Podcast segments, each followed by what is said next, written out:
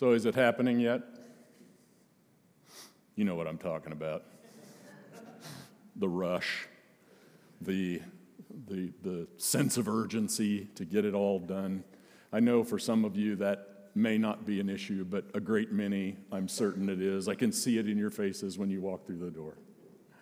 It's true for me as well. Your minds are running a million miles an hour. You can't get it all done fast enough. Kids and grandkids are, their excitement level, levels are just exploding through the roof.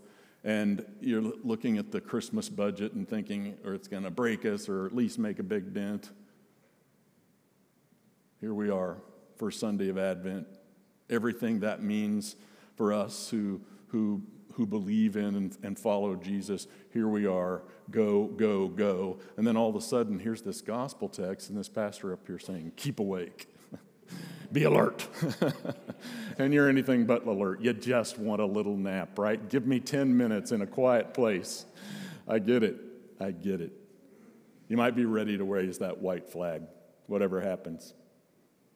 Guess what? Great many pastors, if not all of us, feel exactly the same way. Maybe for different issues, but it's a busy time of year for all of us. It takes us out of our normal routines in so many different ways. Everything gets wonky and seems off balance to us. It's that race to Christmas morning, and the deadline looms large as each day passes. And we want to make it all perfect. You want to make it memorable for kids and grandkids.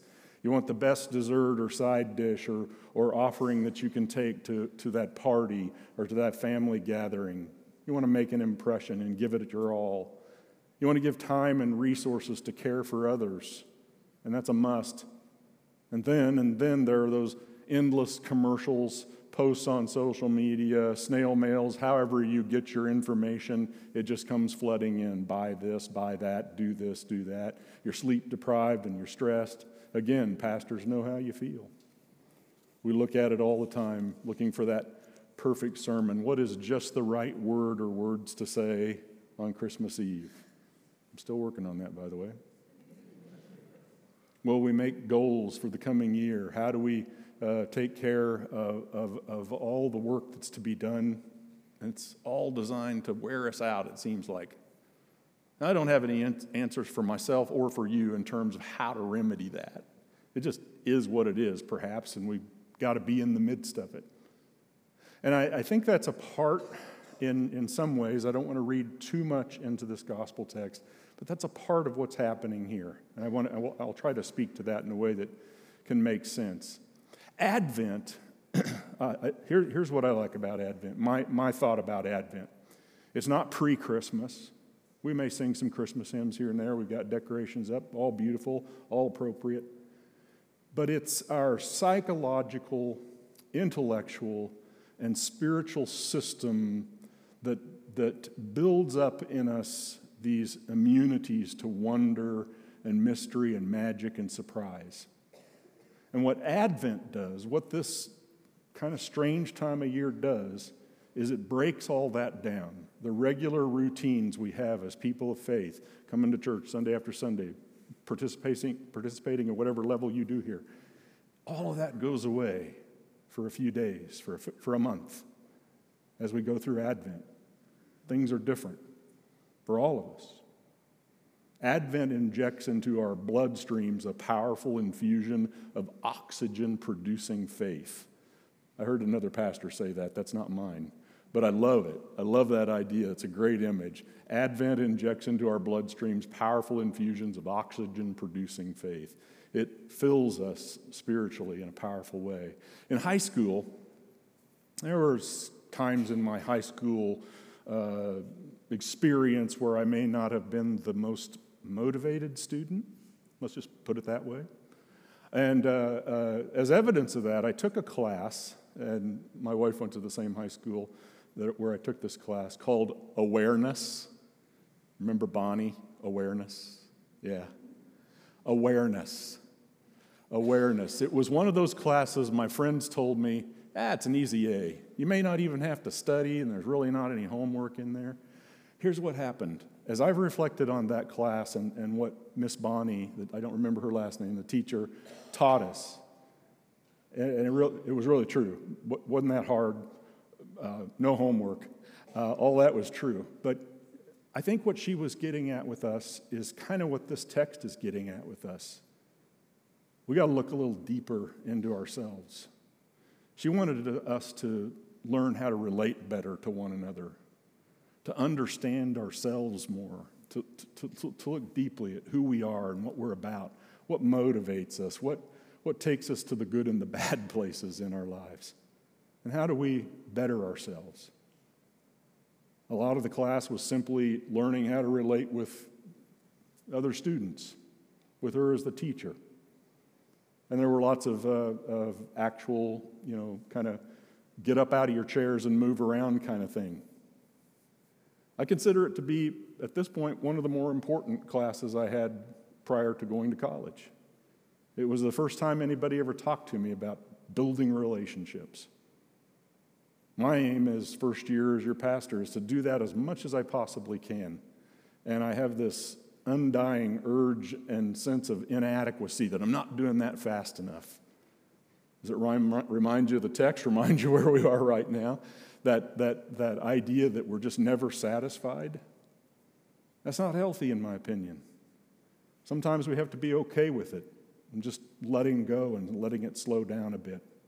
Had I possessed the maturity to be a little more self reflective then and even now, I might have changed and I might change more profoundly and fundamentally than I currently am. Her mission was simply that teacher to, to get us to slow down, to look a little deeper at ourselves and others around us. She never called it a spiritual process, but it seemed such in reflection. Conversely, on the other side of the coin for me, I was also a 14 year uh, football player, played football all through high school. And, uh, you know, with every football coach I had, without exception, every one of them always used the term, which is the title of this sermon. It's, gentlemen, it's a sense of urgency. We've got a sense of urgency here. We've got to move forward, you know, and, and do the game, game plan, implement our strategy, play with excellence. You know, don't, you know, everything has to be perfect and fast and agile, right? That gets really tiring. I'm glad we had shorter seasons in high school. Uh, like homework, I didn't want to do all that extra work either. But I was an okay football player. I got by on my, my own wits, I guess. But in the midst of that, there's that sense of how do, how do you keep from exhausting whatever capacity you have? Just to be one step ahead of the other, whether it be a team or an individual. Living in two worlds, and maybe we all do to some degree. Maybe you can find ways to equate what I'm talking about with your own life. I don't know. Maybe this is just me. I hope not. I hope this is speaking to some of you. But I believe the dynamic remains, at least for me, today. And I, and I believe I see it in other people as well. That we're living in this world that says push harder, go faster, do more all the time. And it doesn't matter. You can't ever be satisfied. And then another world that's inside of us or in others that we see saying, you know, slow down. We're worried that you're doing too much, or you think that of yourself. And how do we balance those two drivers in our lives? I don't know about you, but my life tips back and forth between the two. The images in this te- text are really profound to me. It starts off with this ominous heaven and earth will, is going to pass away. Everything's just going to go away. It's not good. It's not good news. And then all of a sudden, it, it transitions into good news. But also with a, a kind of a, a, warning off and on, it seems, in the text. But, but no one knows the hour, neither the angels in heaven nor the Son, but only the Father. Only God knows the hour. So there's this secret. And then in verse 33, keep alert, be aware. No, you don't know when the time's going to come, it says. And 35 says, Therefore, keep awake. And 37 says, And all I say to you, keep awake. Life is short. Live in a way that makes a difference. Stay awake. Be aware. Now, for years, I interpreted that text, and those, that's not a verbatim reading of the, of the text, by the way. That's some ad lib on my part. But uh, I, I, what, what is interesting to me about the fig tree And, and, there's, and what it's asking us to do is exactly what I was talking about this, this idea of, of being aware, being awake, aware of your aroundness, around what's around you and what's going on within you, but also taking that moment to look inside, to take a deep breath, to stop and reflect again. That it doesn't always have to be about progress in the way in our humanness we think of progress. In part, it's about spiritual progress, how we can look inwardly, how we can take that breath and settle ourselves and be aware of God. It's about getting closer to God. It's an easy mistake for us to make, I think, to, to say that the, these words, be aware, be vigilant, stay awake, are warnings or admonitions. Well, they might be, but I don't believe in this case they are.